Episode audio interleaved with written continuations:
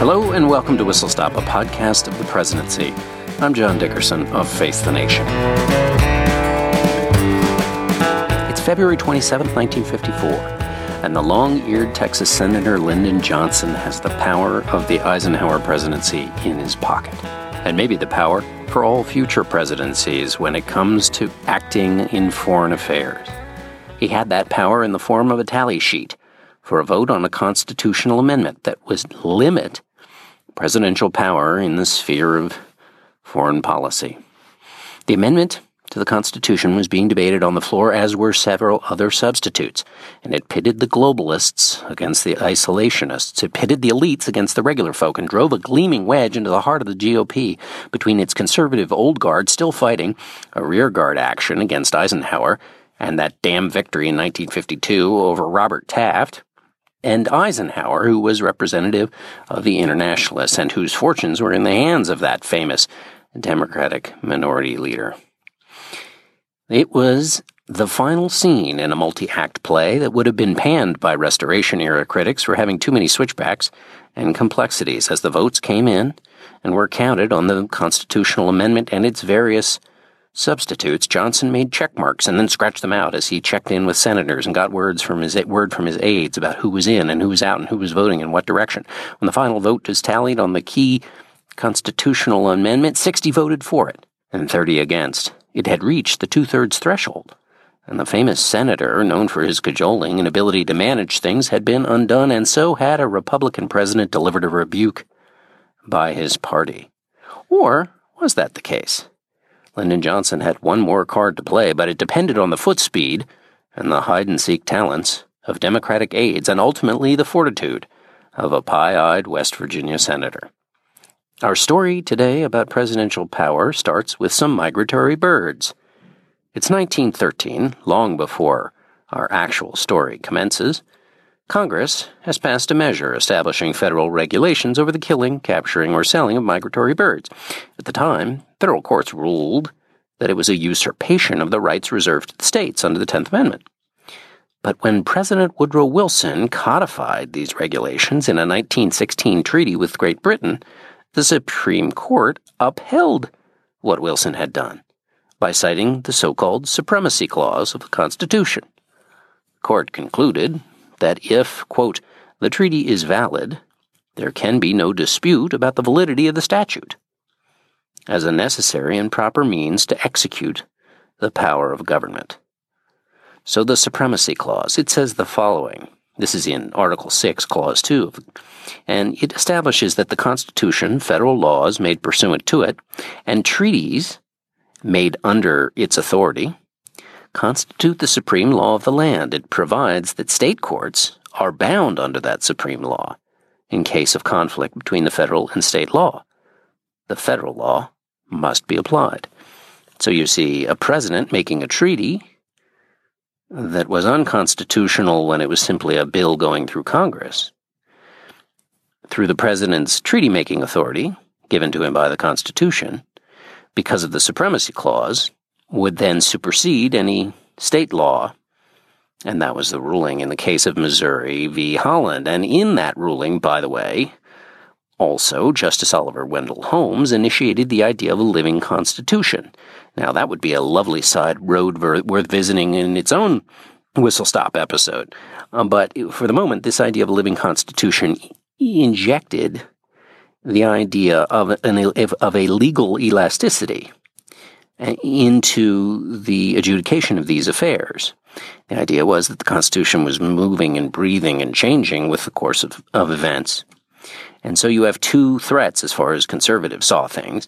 You had this idea that a treaty signed by a president could supersede a state law, and then you had this idea of a living constitution, which essentially to them meant that the any old idea that came into the noggin of a Supreme Court justice could be justified, even though the Constitution might lean against it.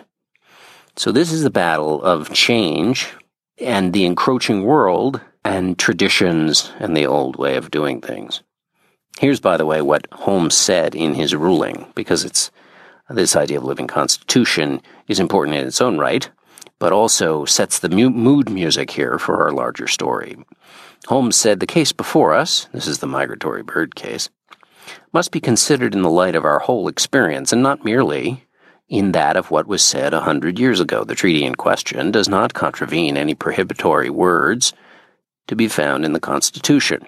The only question is whether it is forbidden by some invisible radiation from the general terms of the Tenth Amendment. We must consider what this country has become in deciding what the amendment has reserved. I love that idea of invisible radiation. So for conservatives, the old verities were under threat. The honor of those yet to be wed was in peril. The sanctity of things was, like the migratory birds themselves, up in the air. Why? Because this decision about birds would be cited in several subsequent cases that served to expand the power of the central government. Decades later, in the wake of the U.S. ratification of the United Nations Charter in 1945, the precedent set in the Missouri case took on additional weight. The charter had been ratified with the explicit assurance that it authorized no UN interference in domestic concerns in the United States or, or of any other member nation. And there was obviously no doubt that the, the United States would never support a United Nations charter that was going to supersede the Constitution. But the Missouri decision and subsequent ones raised the issue of whether the courts might ignore what the Senate had understood when it gave assent to the UN Charter and basically give power to the UN based on this supremacy clause. So the worry about conservatives would it wouldn't be long before the claims made in the UN Charter about human rights and so forth would be invoked by American social reformers to justify progressive legislation or the abolition of state and local infringements on what the UN considered human rights as, as written in the UN Charter, not as written in any American law. Only a year after the ratification of the Charter, the National Lawyers Guild, citing this Missouri v. Holland, concluded that lynching fell under federal jurisdiction and hence anti lynching legislation was within federal authority on the grounds that such legislation would serve to satisfy America's human rights obligations under the United Nations Charter. So basically, left wing advocates were trying to use the UN Charter to do what they couldn't do through law in America. In 1948, four Supreme Court justices cited the UN Charter as a rationale for the abolition of a California law that restricted land ownership among aliens ineligible for citizenship. These topics have been with us for some time. So the fear was that international institutions would impose universalist, collectivist goals that would stifle liberty and its free exercise, which was at the heart of the American dream and the idea around which the American government is founded. That excessive rights protections and striving for egalitarianisms would, uh, would undermine the vibrancy of the American culture and self determination and risk taking. And this fear didn't simply apply to international institutions or arrangements. Its close cousin, can you have a cousin of a fear? You can have a fearful cousin. Anyway, in addition to fearing that international institutions would supersede American law, what they worried about was that if the international institution didn't impose behavior on the states, that a president in the federal government would use these arrangements, these treaties, these UN obligations to do what the executive wanted. Essentially, use it as a extra powerful way to gain control over the states. And a, a, powerful executive wasn't simply concerning because it meant action could be taken without the intervention of Congress, but it also meant that you couldn't change out the president as often as you could change members of Congress. So this exercise of power, as conservatives saw it, through this kind of loophole, was not subject to the immediate corrective of the popular will the way it would be if Congress voted for any of these things to happen. So the fear, just to be clear among all of this, because it sets the predicate for our fight, was that the president could use these treaties to basically do what he wanted, and that it provided an open door through which a president could enact all kinds of policies on states that would be difficult to challenge. Donald Trump and his team have talked about the globalist corporatist forces that are erasing American sovereignty. We must have borders, the president has said. He means physical borders, but also the concept that America be protected from the encroachment of internationalism, commitments cooked up by bureaucrats that lock America into treaties and into behavior inconsistent with its original purpose. In the period after the Second World War, when nations were scarred by the war and they were searching interna- for international institutions to protect against the shocks that had created the war, this counter fear that the international institutions would lead to a threat to the American way of life led to a series of legislative actions that came to be known as the Bricker Amendment or Bricker Amendments. And this was, and this is the Bricker Amendment is the central question of our show here, and it was basically the high watermark of the isolationist surge in the 1950s. And it was a battle between executive power and the power of Congress, which grew into a battle between the elites in the cities in Washington and the heartland. When the 83rd Congress convened on January 7, 1953, Senator John Bricker of Ohio, who had been Tom Dewey's running mate in the 1944 presidential campaign, stepped forward and he introduced a constitutional amendment to restrict this treaty power that I've been going on so long about. It was designated Senate Joint Resolution 1, and it would give Congress the power to regulate all arrangements made by the president with foreign countries. It also specified that a treaty would become effective as internal law in the United States, quote, only through legislation which would be valid in the absence of a treaty. In effect, this was an attempt to, in law, repeal the Supreme Court's 19 20 decision in the migratory bird case, basically saying nothing in a treaty is valid unless there's a law that could be passed saying the same thing. For those of you unfamiliar with John Bricker, he was a three term governor of the state of Ohio and also served as its junior senator in the late 40s and 50s, along with, of course, Bob Taft, who we mentioned before. Bricker was a pretty conservative fellow, and uh, today he would be probably labeled a reactionary in the GOP. He was an outspoken opponent of the New Deal and its effects on individual freedom. By law, any discussion of Senator John Bricker requires that we spend some time on his hair. He sure did. At least that's according to every single profile I've read about him. His hair apparently had a perfectly articulated, wavy, white fabulousness that looked either as if Michelangelo had shaped it under his fine hand or as if it was the kind of whipsaw of a meringue. He also had some considerable self regard, as Robert Caro writes in LBJ, Master of the Senate.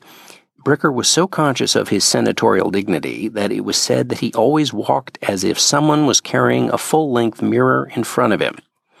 And then, as a total random side note, we must note that one day, as I was reading the research, I saw in a, one of the bios of his life a little sentence that said, in one day when he was in the Capitol, uh, Bricker was shot at twice by a former Capitol policeman. And so I went to go read this account of the fact that the senator, while traveling over to go vote or something in the Capitol, uh, was accosted by a policeman who somehow thought that Bricker had been insensitive to the policeman's having lost some money and shot twice at the senator. And it was just sort of covered as if this was, you know, the kind of thing that happened. You stub your toe, you get a paper cut, and occasionally a disgruntled policeman wings a couple of slugs at you. Anyway, it was very odd. Nobody was hurt, and I don't, I couldn't find out what happened to the former Capitol policeman who was um, getting loose with the revolver. Anyway, so Bricker, like many other senators at the time, was against this internationalism that had infiltrated the foreign policy establishment, and this is um, both Republicans and Democrats were were against it, as it demonstrated itself in NATO and the United Nations and economic assistance being given to other countries through the Marshall Plan, and though of course there was fifty thousand dead Americans as a result of the Korean War, which was an emergency action uh, gotten into through the UN. Bricker was a fan or, uh, of Joe McCarthy's Joe, you're a dirty son of a bitch, he once said, but there are times when you've got to have a son of a bitch around, and this is one of them. In 1954, when the Senate considered a resolution to censure McCarthy, Bricker opposed the measure, arguing that McCarthy, quote, with patriotic exuberance, had merely grabbed his shillelagh and gone to work to expose and destroy the unmitigated evil of communism. Since Bricker was such an old guard right winger, that of course opened him up to some pretty tough criticism. The New Republic described him as, quote, a genial handshaker, gifted in the art of avoiding issues and uncanny in the knack of making friends without influencing people. And John Gunther, in his bestseller Inside USA, wrote, quote, Little record exists that Bricker has ever said anything worth more than 30 seconds of serious consideration by anybody. Intellectually, he is like interstellar space, a vast vacuum occasionally crossed by homeless, wandering cliches. Similarly, a poll of 211 Washington newsmen and radio reporters conducted by Pageant magazine in 1949 ranked Robert Taft as the best senator and ranked Bricker, quote, the loser, worst senator. Poor guy. Now this is 50, this is 49, so he's got glory ahead of him. So, in addition to Korea, of course, this is a little bit more of a growing storm than I've maybe presented it. I mean, the old guards feared about the presidential power entangling the United States into issues went all the way back to Roosevelt and his agreements with Stalin. Of course, think not only about Truman in the previous steel case we talked about in 1952 when Truman seized the steel mills. This idea that the presidency was getting too powerful was in and around uh, kind of contributing to this general fear that that it, that if if the executive was anxious to try and seize more power, what they saw this supremacy clause as as a tool waiting for a, a chief executive who was so inclined, and and of course we're talking about for a long time the supremacy of democratic presidents. So what's interesting here is there's a lot of pushing against this idea in 52 but then it's 53 and 54 when Eisenhower has to deal with it. So it's the Republicans fighting against their own their own team. But of course, we know there's a serious split in the Republican Party between the old guard conservatives, the so-called isolationists, and then Eisenhower, a supporter of NATO, a supporter of international institutions. Okay, so on the anti-Eisenhower side, we also have the American Bar Association, which was quite conservative at the time. And was led by a fellow named Frank E. Holman, who strenuously opposed the Covenant on Human Rights, proposed by the United Nations Commission on Human Rights in 1948, and the Genocide Convention of 1949. He launched a campaign with the aim of offering a protection of against the abuse of, of treaty power connected to those too, and his writings strongly influenced our senator friend here, John Bricker.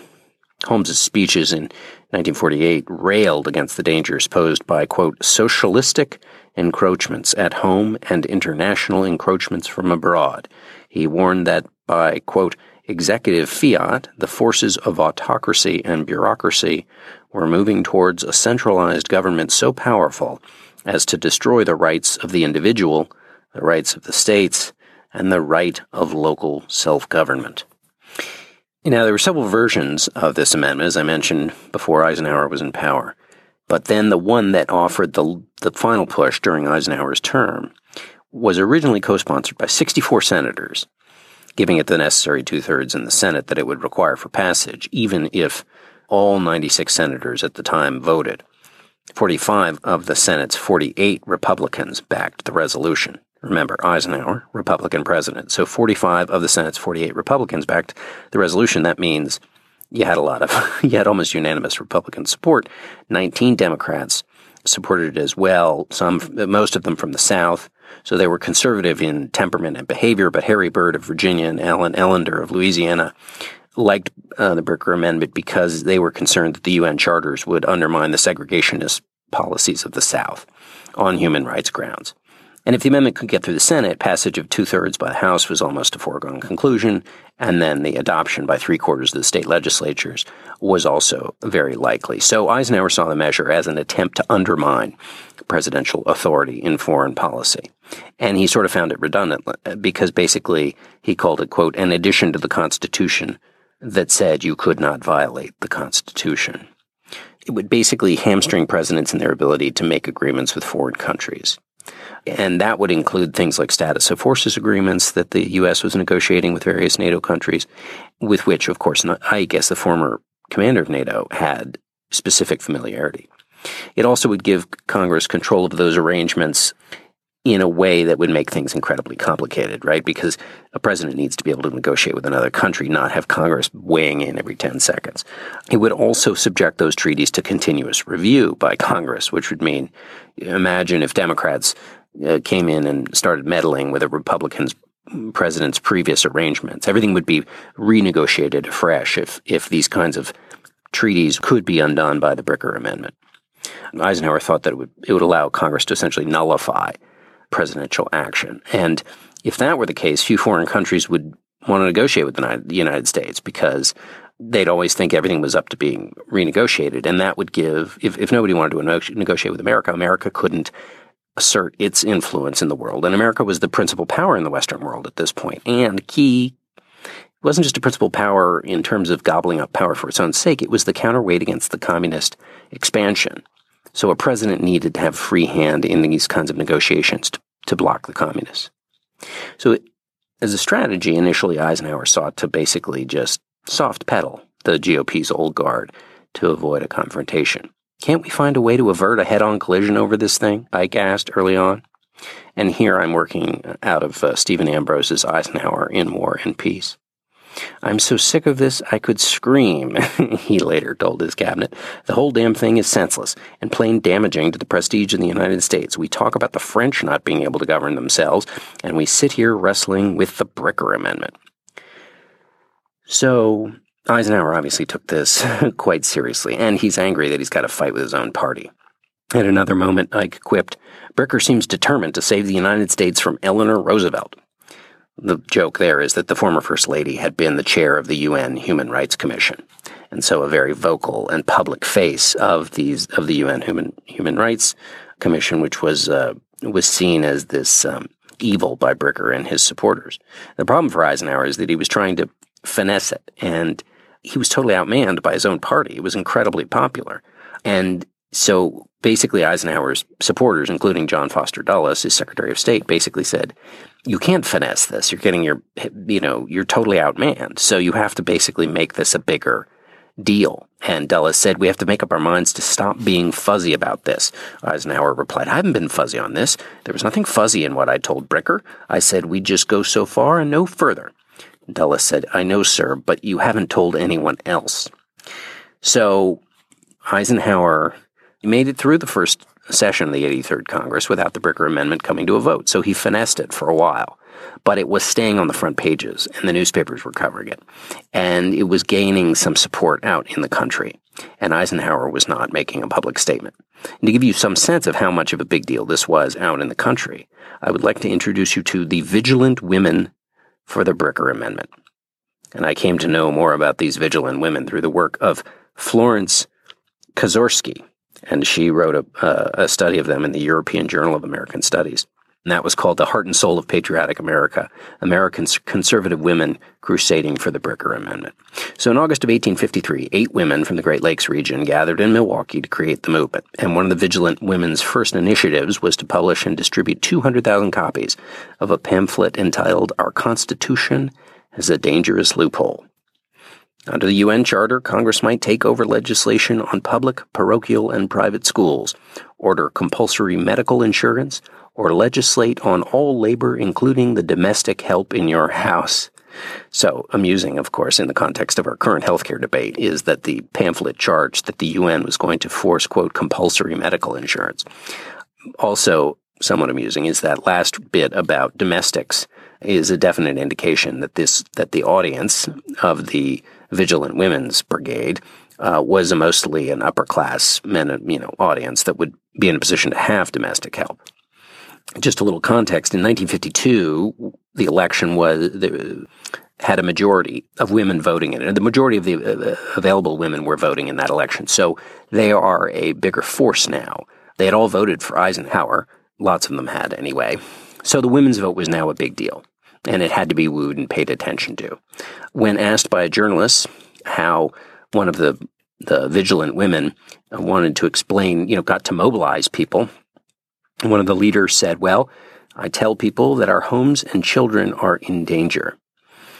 What's interesting here, of course, is that you have essentially a battle between Eleanor Roosevelt and the the Brickerettes, as they were called. And this was a vision of women and their role in politics that really could make a great PhD thesis because you not only had a clash of two different visions for women in the public eye, you had a competition between the, the notion of women as protector of the home, the Brickerettes, versus women as the protector of the global home, the global set of issues that Eleanor Roosevelt represented. The Brickerettes asserted that American mothers raise their children in the love of God and the cardinal principles of liberty and individualism. And the UN, especially through the UNESCO programs, strove to secularize education, promote homogeneity in American youth, and indoctrinate them in internationalist thought. So the Brickerettes marched on Washington in January of 1954 before the debates over the Bricker Amendment started. And as recounted by Drew Pearson, the Washington correspondent, the vigilant women, quote, swarmed over Capitol Hill corridors, buttonholed congressmen, beleaguered senators, and planted news bulletins on automobiles. Some delegation also called on the chairman of the Democratic and Republican National Committees. The visit to Secretary of State John Foster Dulles did not occur because, one Oklahoma vigilant woman joked, he happened to have skipped town because he knew all these women were coming here. In a front page picture on the New York Times, the vigilant women were, were shown wearing their petitions almost like a toga wrapped around them. A delegation of women met Eisenhower for 45 minutes on Friday, January 22nd, but the meeting was considered, according to one, very unsatisfactory. Here's a newspaper account of uh, the meeting. President Eisenhower is being misled and confused on the Bricker Amendment by the advice of internationalists in his administration and staff, in the opinion of two Middle Western women who returned to Chicago yesterday after a 45 minute with the chief executive. The president retorted that if it came to a choice between the Bricker Amendment issue and the Republican Party, he would take the amendment issue. Now, you can see why the meeting maybe didn't go so well, because the next day, January 23rd, 1954, the president finally went public. I am unalterably opposed to the Bricker Amendment, he said in a letter to Senate Majority Leader, who was a Republican. Adoption of the Bricker Amendment by the Senate would be notice to our friends as well as our enemies abroad that our country intends to withdraw from its leadership in world affairs. Okay, so Lyndon Johnson's against it, but he's got his entire party for it. And in January of 1954, Bricker has put the amendment before the Senate, and it looks like it's going forward. So now it's Lyndon Johnson's turn to get involved here. And this is a little complicated, but let's see if we can get through this together. So you have Eisenhower and Johnson agreeing on the fundamental principle that a president should not be hamstrung in presidential power. Now, Robert Caro says that it was Johnson's ultimate desire to be president that had him thinking about his own future, as well as whatever principle he may have had about the, the role of the the um, of the chief executive, which is interesting, of course, because as a man of the Senate, you could imagine him wanting the Senate to keep power and, and take it from the president at every turn, everywhere, everywhere they could. Anyway, so it's Eisenhower and Johnson, Southern Democratic senator, against Senate liberals. Sorry, and with Senate liberals against Republicans and conservative Democrats. So here's a problem for Johnson. He may believe in this thing about presidential executive power, but he didn't want to get, get blamed for it. In other words, all of his constituents expected him to vote for the Bricker Amendment because he was a Southern Democrat. He also had major financial backers, millionaires Sid Richardson, Clint Murchison, H.L. Hunt, who insisted that he be in favor of it. So what did Johnson want to do? If he wanted to help the president maintain this authority of the president in conducting foreign policy, but he also needed to have it look like he was voting for the Bricker Amendment, or he'd lose support of his constituents and his big financial backers. So, what he decided to do is really quite lovely. By the way, also, even if he came out against Bricker, there weren't enough bodies, there weren't enough human beings, because he couldn't build enough support among liberals, and the Republicans weren't going to listen to him. So what he did was he muddied the waters by introducing another competing bill that would essentially split the support for Bricker, which would mean nothing would happen in the end and he would still be able to vote for Bricker. Because remember, the threshold here is two thirds. It's a constitutional amendment. So he needs to basically keep it under that two thirds threshold. So what he does is he goes and approaches Senate, uh, Senator Walter George of Georgia, who was an old lion of the Senate, and for many years he chaired the Foreign Relations Committee. And he convinced George to introduce a more benign resolution as a substitute to the Bricker Amendment.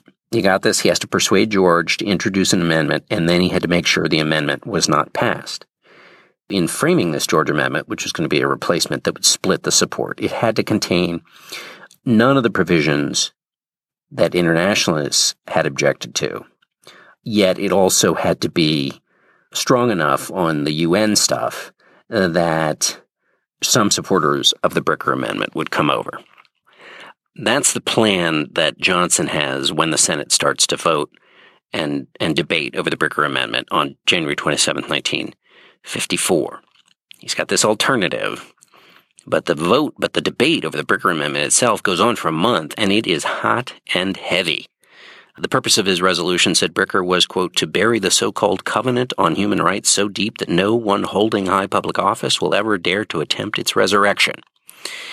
And for this month, the debate went on, and Ike was still trying to convince Bricker to drop the amendment or change it. And it was on the front pages every day. And it was a basically a no holds barred battle between the president and the tricky thing, though, is Johnson wanted the credit for saving Eisenhower, but the more credit he looked like he was going to get, the trickier it got for Eisenhower and Republicans because they didn't want the Democrats to be seen as saving his bacon. And the key issue here that negotiation was about was, was the so called which clause. It was at the center of the controversy, and here's how the clause read a treaty shall become effective as international law in the United States only through legislation which would be valid in the absence of such a treaty. So basically that was the idea. That was the that was the the thing that nullified presidential power that only he could only make basically presidents could only make treaties that the Congress could would ratify. That's what Eisenhower wanted out. It's what Bricker had to keep in. In the House, uh, Congressman Roosevelt of New York attacked the amendment as the product of, quote, an extreme isolationist group which hates the UN and wants to secede from the 20th century.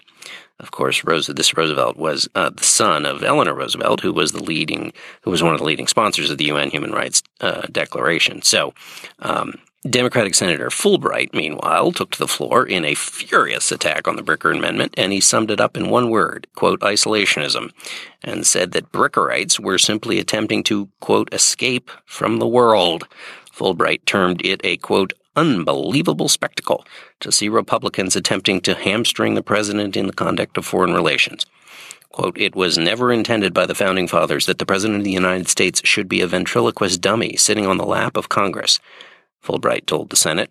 He described the men who wrote the Constitution as men of wide and deep education, who were free from that swinish blight so common in our time, the blight of anti intellectualism. Conservatives, of course, saw things quite differently, and they wrote this about the president. In opposing the Bricker Amendment, in its present form, Mr. Eisenhower has cast his weight against the overwhelming majority of the Republicans in the Senate and the great body of Republican voters. The reasons he cites for his antagonism are ill informed and unconvincing. They leave a question of whether the President knows what he is talking about or believes what he says. He is reported to have told some citizens who called upon him, urging that he support the amendment, that it is only supported by, quote, nuts, thereby impugning the intelligence and motives not only of most of the members of the Senate, but of most citizens of the country. Was Senator Taft a nut? or Senator Bridges, Butler, Byrd, Jenner, McCarthy, McCarran, and 57 others are the leaders of the American Bar Association nuts. Okay, but at this point, Eisenhower is furious, and he has this great line If it's true that when you die, the things that bothered you most are engraved on your skull, I am sure I'll have there the mud and dirt of France during the invasion and the name of Senator Bricker. A month after the debate begins on February 26th, the Senate begins to vote. First on the Bricker Amendment itself, and as this, the clerk begins to call the roll, it's evident that the amendment is going to go down. Of the 19 Democrats who were originally signed on, 13 voted no.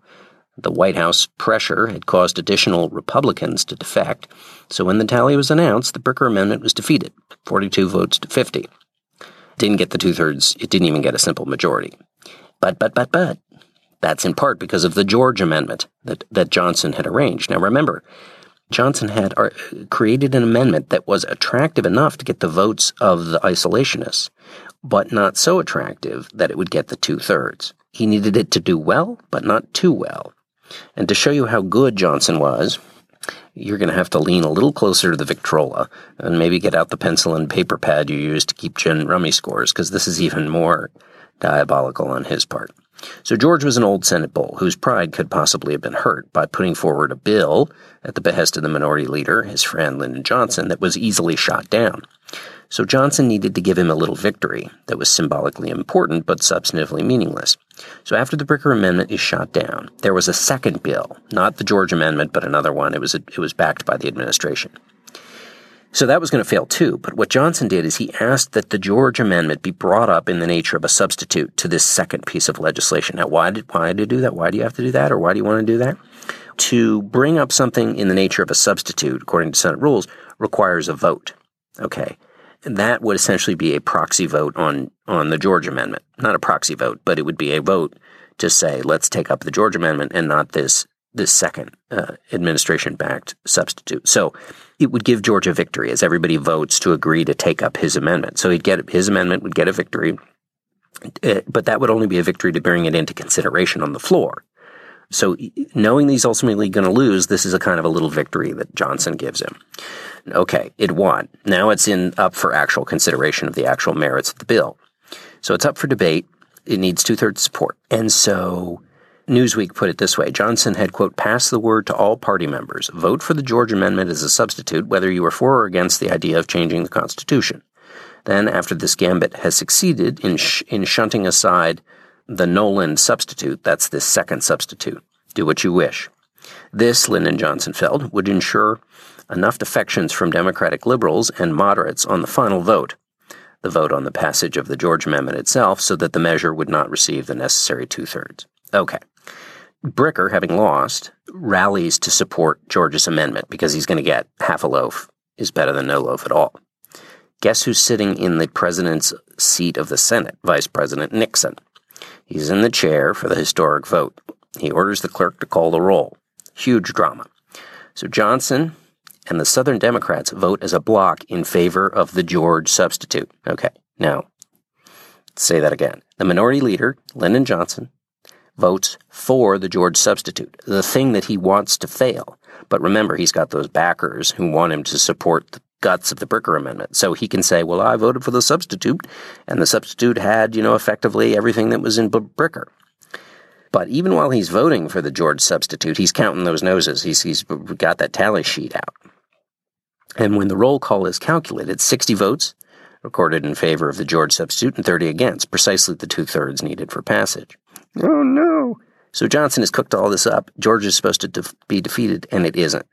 But one of Johnson's no votes had failed to answer the roll call. Senator uh, Harley Kilgore of West Virginia, 10th on the Senate seniority list, and an opponent of limiting presidential power, was not on the floor.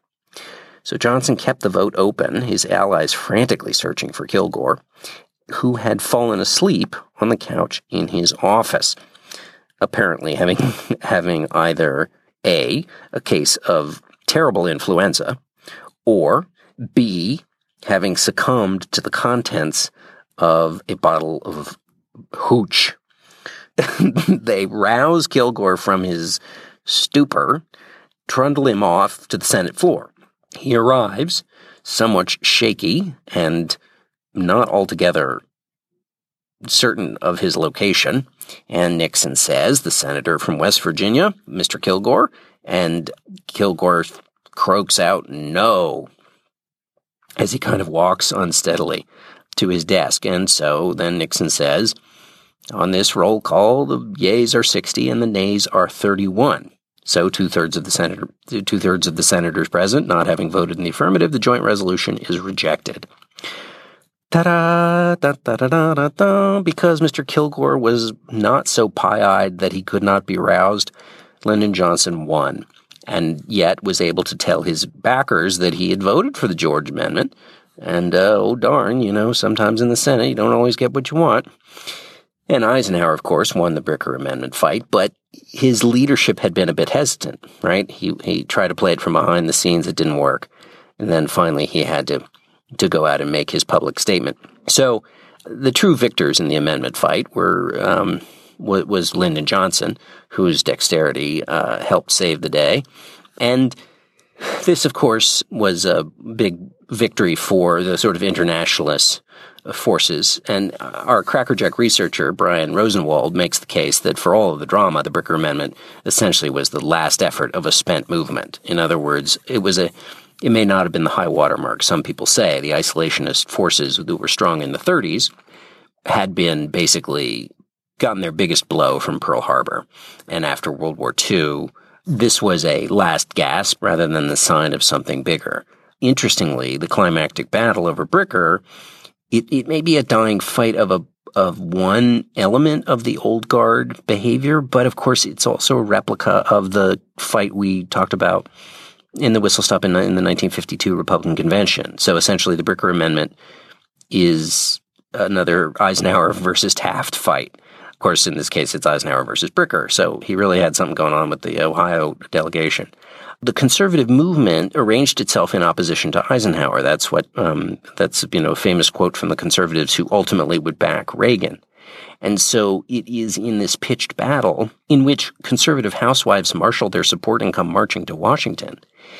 This may have been the end of one spent movement, but it was also, in a sense, part of the beginning of another movement altogether, the conservative rise that would shed its isolationism with Goldwater and Reagan's very virulent anti-communism, but that would take its steam from these kinds of fights against squishy republicanism, and and would take its um, energy from having lost battles like this one, where a Republican president and a Democratic Senate minority leader could join forces and prevail. And as more proof that maybe these fights never die, here is a single review from a book that's been very helpful in producing this whistle stop. The book is called The Bricker Amendment Controversy, a test of Eisenhower's political leadership, and it's by Duane Tananbaum. And here is the review. Three stars. The grassroots Bricker Amendment reform movement was smashed by establishment elites allied with the Council on Foreign Relations in both political parties. This was the heroic last stand opposition of the old right to the welfare warfare state created by Roosevelt, Truman, and Eisenhower. Next followed 50 years of interventionism from Vietnam to Iraq, from Ike to Bush. We'd love to hear what you think of Whistle Stop. Send us an email at whistlestop at slate.com, or even better, leave us a review in the iTunes store. It helps us spread the word head on over to iTunes. Our producer is Jocelyn Frank. Our executive producer of Panoply Podcasts is Steve Lickteig, and our chief content officer is Andy Bowers. Our Whistle Stop Crackerjack researcher, Brian Rosenwald, would never let America be defenseless against foreign foes, and his knowledge of history seems so vast he could even weigh in on whether the butter beetle battle was more contentious than the bitter bricker battle. Thanks also to Izzy Road for joining me in reading through mountains of PDFs so that I could get through all of them. And thanks also to the makers of the iPad Pro with 53 paper, Readdle's PDF Expert, and Sling Note, all of which were used on this episode in particular since it was researched, read, produced, and otherwise cobbled together entirely while I was on the road. Whistle Stop is a part of the Panoply Network. Check out the entire roster of podcasts at www.panoply.fm. I'll be back in two weeks with another edition of Whistle Stop. I'm John Dickerson of Face the Nation.